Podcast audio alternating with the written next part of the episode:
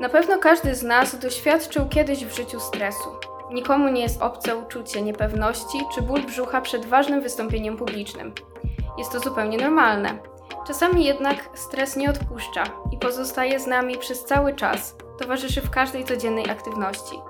Czy jest sposób, aby go opanować? Jak radzić sobie z nadmiernym stresem?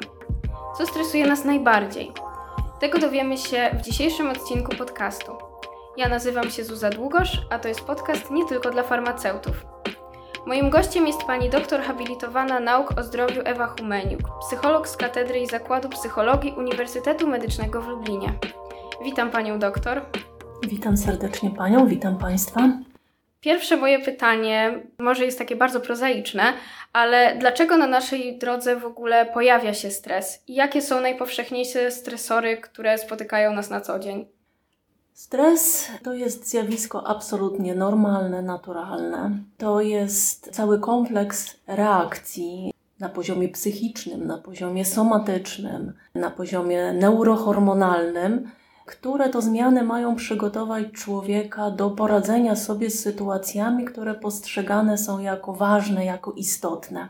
Stres, można wręcz powiedzieć, że jest taką reakcją atawistyczną, która miała nas przygotować kiedyś do walki lub ucieczki w sytuacji, kiedy jeszcze człowiek musiał radzić sobie z zagrożeniami takimi jak chociażby dzikie zwierzęta. I ta reakcja atawistyczna przetrwała w nas do dzisiaj. I chociaż dzisiaj nie musimy sobie radzić z dzikimi zwierzętami raczej, to jednak wiele sytuacji wzbudza w nas właśnie cały ten mechanizm, który my nazywamy mechanizmem walki lub ucieczki. Co nas stresuje najbardziej? Generalnie stresory można podzielić na takie różne kategorie, począwszy od takich najpoważniejszych stresorów, najsilniejszych, które nazywamy stresorami traumatycznymi, czyli na przykład jakieś klęski żywiołowe, wojna, a więc to są takie stresory, które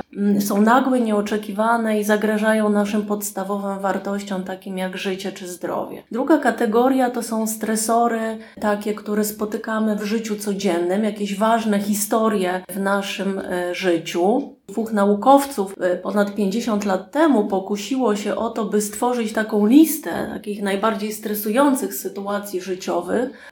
Oni zbadali ogromną ilość ludzi w różnych krajach, z różnych kultur i na podstawie tego stworzyli listę najbardziej stresujących zdarzeń życiowych. I okazało się, mimo tego, że było to aż 50 lat temu, to okazuje się, że do dnia dzisiejszego to się w ogóle nie zmieniło, tak? A więc to są takie uniwersalne historie nasze życiowe, które nas spotykają, które niezmiennie wyzwalają w nas reakcję stresu i to są takie zdarzenia jak chociażby śmierć bliskiej osoby, ciężka choroba, uwięzienie, kredyt hipoteczny, ale też takie pozytywne zdarzenia, wydawałoby się, jak na przykład ślub, narodziny dziecka, czy nawet święta Bożego Narodzenia na tej liście się znalazły. I kolejna kategoria to są takie stresory, które my nazywamy drobnymi utrapieniami życia codziennego. To jest to, co nas spotyka na co dzień, typu, nie wiem, zaspaliśmy, nie chcę odpalić samochód, prawda, spóźniliśmy się na autobus i tak dalej. One są najpowszechniejsze, właściwie każdego dnia przynajmniej kilka takich sytuacji spotykamy. I one są, tak jak powiedziałam, najpowszechniejsze, chociaż wydaje się, że najmniej istotne, ale przez to, że tak częste, to też mogą tutaj mieć negatywne znaczenie dla człowieka. A więc w ten sposób możemy podzielić te stresory, te sytuacje, które nas najbardziej stresują. Czasami zdarza się, że nasza odpowiedź organizmu na stres jest nadmierna, wręcz można powiedzieć chorobliwa.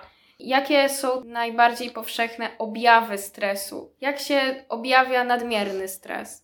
Stres, reakcja stresowa to jest, proszę Państwa, reakcja po pierwsze tak zwana natychmiastowa, tak odpowiedź organizmu na stawiane właśnie takie żądania, wyzwania. I to są takie krótkotrwałe reakcje typu przyspieszone bicie serca, przyspieszony oddech, nadmierna potliwość i tym podobne reakcje, których każdy z nas doświadcza. Natomiast jest jeszcze stres nadmierny i stres długotrwały. I tutaj już objawy są troszkę inne. Możemy te objawy zaobserwować w różnych sferach naszego funkcjonowania. Na przykład w sferze takiej fizycznej, somatycznej, taki nadmierny, długotrwały stres będzie objawiał się na przykład jakimiś dolegliwościami somatycznymi, jakimiś dolegliwościami bólowymi, trudnościami ze spaniem, zaburzeniami apetytu itd.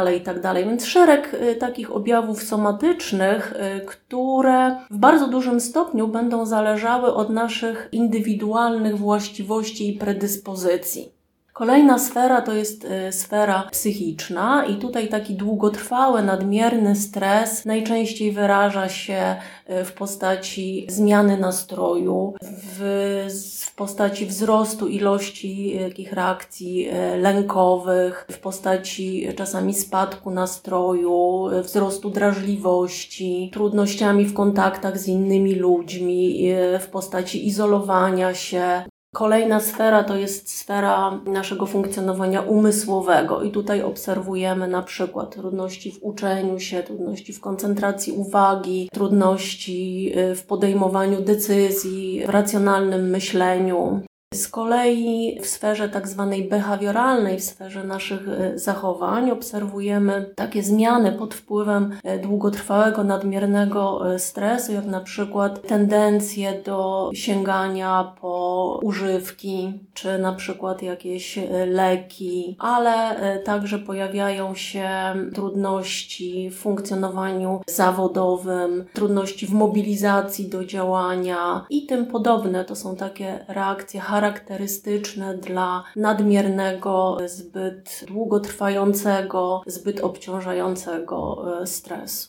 Czyli to nie zawsze jest tak, że jeżeli nie mamy siły na to, żeby coś robić, to po prostu jesteśmy leniami, wynika z tego, że jednak nie, że to może też być objaw stresu. Tak, zwyczajnie po prostu zmęczenia, takiego wyczerpania organizmu, bo pamiętajmy, że reakcje stresowe nadmiernie zużywają wszystkie nasze zasoby, w tym zasoby energetyczne i przychodzi taki moment, kiedy już organizm musi zwyczajnie odpocząć, zregenerować się i wtedy daje nam właśnie takie sygnały w postaci takiej niechęci do działania, kiedy po prostu zwyczajnie musimy odpocząć i zregenerować siłę. Jeżeli już zauważymy u siebie kilkanaście objawów, które Pani wymieniła, kiedy powinniśmy udać się do specjalisty? Do specjalisty to droga jest daleka. Na co dzień większość z nas radzi sobie w większym lub mniejszym stopniu ze stresem. Nawet jeśli pojawią się takie objawy, to jeśli je zauważymy, to musimy podjąć jakieś najpierw działania, takie ogólnie dostępne. Natomiast jeśli mówimy tutaj o pomocy specjalistycznej, to musimy się po nią udać wtedy, jeśli ta sytuacja trwa zbyt długo. Kiedy mimo podejmowanych przez nas prób poradzenia sobie z tą sytuacją, z tymi objawami niepokojącymi, nie widzimy jakichś pozytywnych rezultatów, wtedy musimy też udać się do specjalisty, kiedy ta sytuacja w jakiś znaczący sposób zaburza nasze codzienne funkcjonowanie, zaczyna wpływać na nasze funkcjonowanie na przykład na uczelni, zaczyna wpływać na nasze funkcjonowanie w rodzinie, w związku, kiedy odczuwamy jakieś takie realne, duże cierpienie i to wszystko wydaje się nie mieć końca, wydaje się trwać zbyt długo, to wtedy należy zasięgnąć porady specjalisty. I pierwszym krokiem, który podejmujemy, jest najczęściej wizyta u psychologa. Tak proponuję, żeby najpierw udać się do psychologa, który oceni, proszę Państwa, czy wystarczy pomoc psychologiczna, czy też potrzebna jest na przykład pomoc psychiatry. Wtedy psycholog wyraźnie powie, że widzi tutaj konieczność takiej pomocy również lekarza psychiatry. Oczywiście możemy też od razu udać się do psychiatry, ale wydaje mi się ta droga taka najlepsza właśnie, najpierw psycholog, który podpowie, czy taka wizyta u psychiatry jest również konieczna. W wspomniałyśmy o takim negatywnym obliczu stresu. Niektórzy, wydawać by się mogło, nie odczuwają takiego stresu, że potrafią wyjść i przedstawić swoje zdanie w wystąpieniu publicznym, wydawałoby się, bez żadnego problemu. Czy stres może na takich ludzi działać motywująco i czy można się tego nauczyć? Stres generalnie jest, proszę Państwa, troszkę demonizowany, bo on odgrywa bardzo pozytywną rolę w naszym życiu. Tak jak powiedzieliśmy, stres to są reakcje typu walcz lub uciekaj. Stres ma takie działanie mobilizujące na człowieka. Oczywiście, tak jak już wspomniałam, jak żyliśmy w erze dzikich zwierząt, to ta reakcja walcz lub uciekaj była taką reakcją bardzo adekwatną do tego, co nas spotykało. Teraz spotykamy się ze stresorami typu egzamin, prawda, czy na przykład jakieś konflikty międzyludzkie i tutaj już ta reakcja troszkę w mniejszym stopniu się sprawdza. Niemniej jednak również możemy dopatrzyć się takiego pozytywnego wpływu stresu na nasze życie. No to już wyobraźmy sobie taką sytuację, że zaspaliśmy, tak? Patrzymy na zegarek, prawda?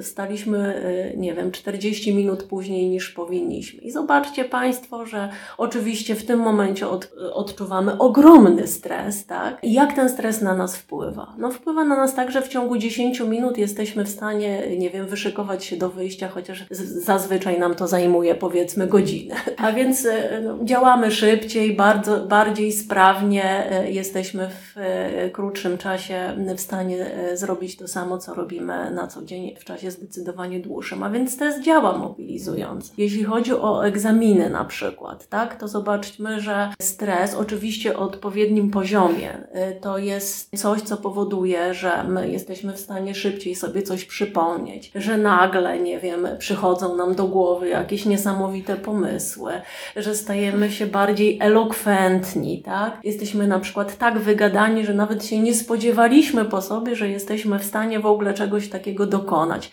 A więc stres działa na człowieka mobilizująco. Problemem jest niestety tylko to, że ten stres, jeśli przekroczy pewną granicę, to niestety staje się nie mobilizujący, tylko paraliżujący. I teraz jest to kwestia po pierwsze indywidualna, tak, jak dany człowiek reaguje. To będzie też zależało od sytuacji, w której się znajdziemy, prawda? W niektórych sytuacjach stres powoduje, że my się zmobilizujemy, a w innych wręcz przeciwnie, że nas, sparaliżuje, prawda? I utrudni nam działanie i rozwiązanie danej sytuacji. A więc to zależy i, tak jak powiedziałam, od siły tego stresu.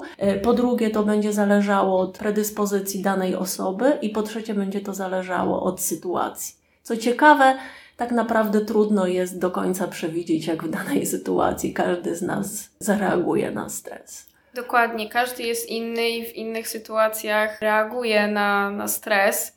Jeżeli zdarzyłoby się, że czujemy się źle, sytuacja stresowa, czy istnieją jakieś takie szybkie metody, żeby się odstresować, nabrać może większej odporności na ten stres?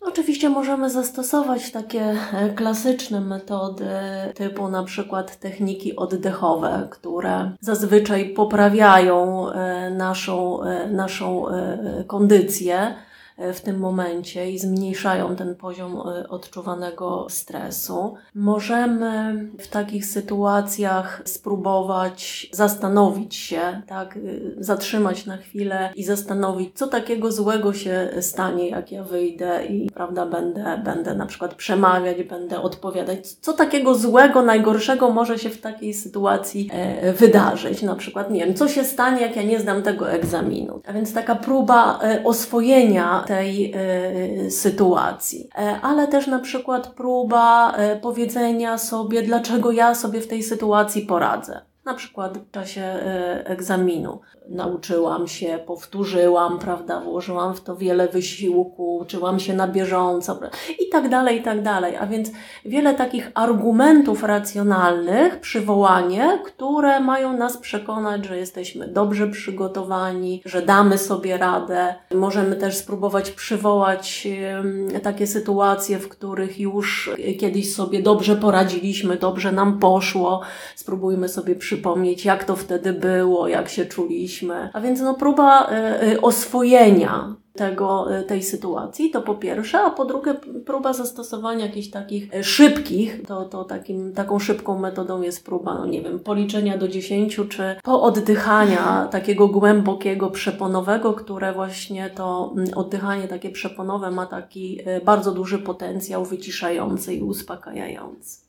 Teraz zbliża się okres sesji. Sesja zimowa jest jednym z takich najtrudniejszych, wydaje mi się, okresów w życiu akademickim każdego studenta. Co Pani mogłaby polecić nam w czasie takich najbardziej stresujących dni? Czy to przygotowanie się przed egzaminem, czy to już sam egzamin?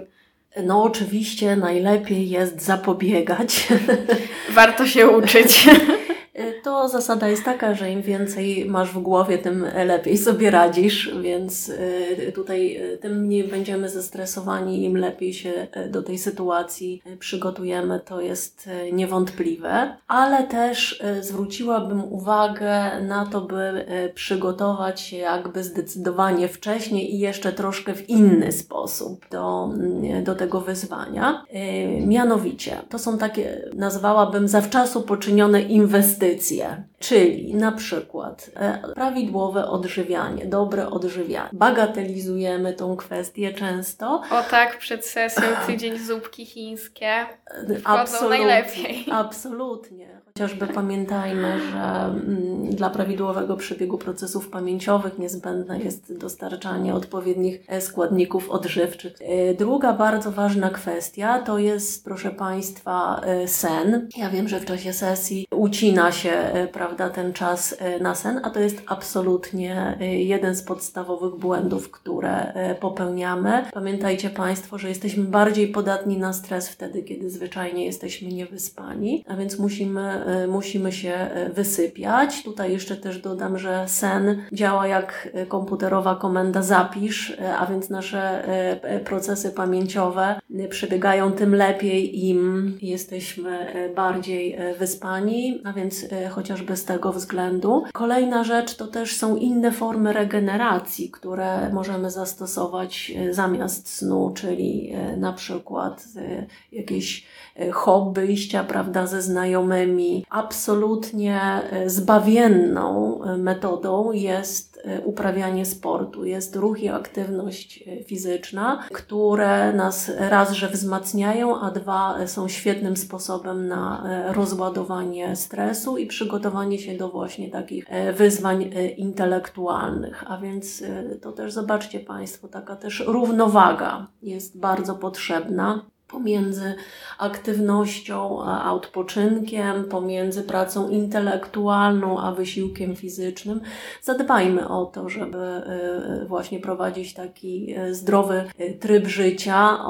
To jest wskazówka, która jest zawsze potrzebna, a szczególnie w czasie sesji, jeśli chcecie Państwo się dobrze przygotować, jeśli chcecie dobrze się uczyć, zapamiętywać, ale też jeśli chcecie zmniejszyć stres. Czyli na pewno trzeba przestawić swoje myślenie z takiego, że na przykład sport czy to hobby to nie jest strata czasu, tylko czas, w którym nasz mózg się regeneruje i odpoczywa, żeby nie rezygnować z tych aktywności. Absolutnie, to jest błędne myślenie. My tak myślimy, że im bardziej się wyeksploatujemy, im więcej, prawda, poświęcimy czasu na naukę, tym lepiej. To nie jest prawda. Absolutnie. Jeśli chcemy być w dobrej kondycji, chcemy być mniej zestresowani, to musimy właśnie odpoczywać i regenerować się.